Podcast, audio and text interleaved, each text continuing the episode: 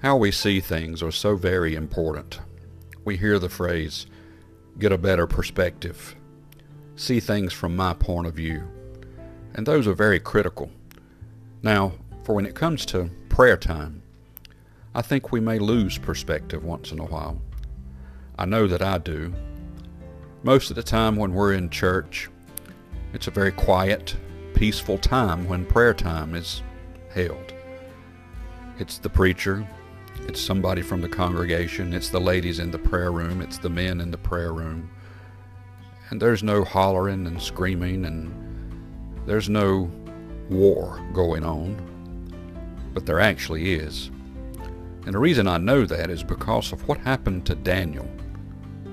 You see, he was about to be given some astounding information, and he already had been receiving some, but God saw fit to answer his prayer. But it took twenty-one days. twenty-one days of Daniel praying. Why did God allow that to happen? Number one, I don't know the answer to that, but he does give us a little insight. Daniel chapter number ten, verse number eleven. And he said unto me, O Daniel, a man greatly beloved, understand the words that I speak unto thee, and stand upright, for unto thee am I now sent. And when he had spoken this word unto me, I stood trembling. Then said he unto me, Fear not, Daniel, for from the first day that thou didst set thine heart to understand, and to chasten thyself before God, thy words were heard, and I am come for thy words. But here's why it took twenty-one days. But the prince of the king of Persia withstood me one and twenty days. But lo, Michael, one of the chief princes, came to help me, and I remained there with the kings of Persia.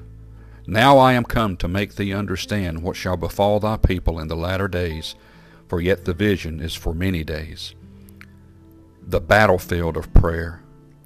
There was a war going on the whole time that Daniel was praying, and it took place in heaven. The angels were withstood by the evil one, and the evil one tried to overwhelm the good. But in the end, it says that Daniel's heart is what got it all done. He set his heart to understand, and God broke through. And you're saying, God broke through? Yes, he answered the prayers, but it took a battle. May God bless you and have a wonderful day.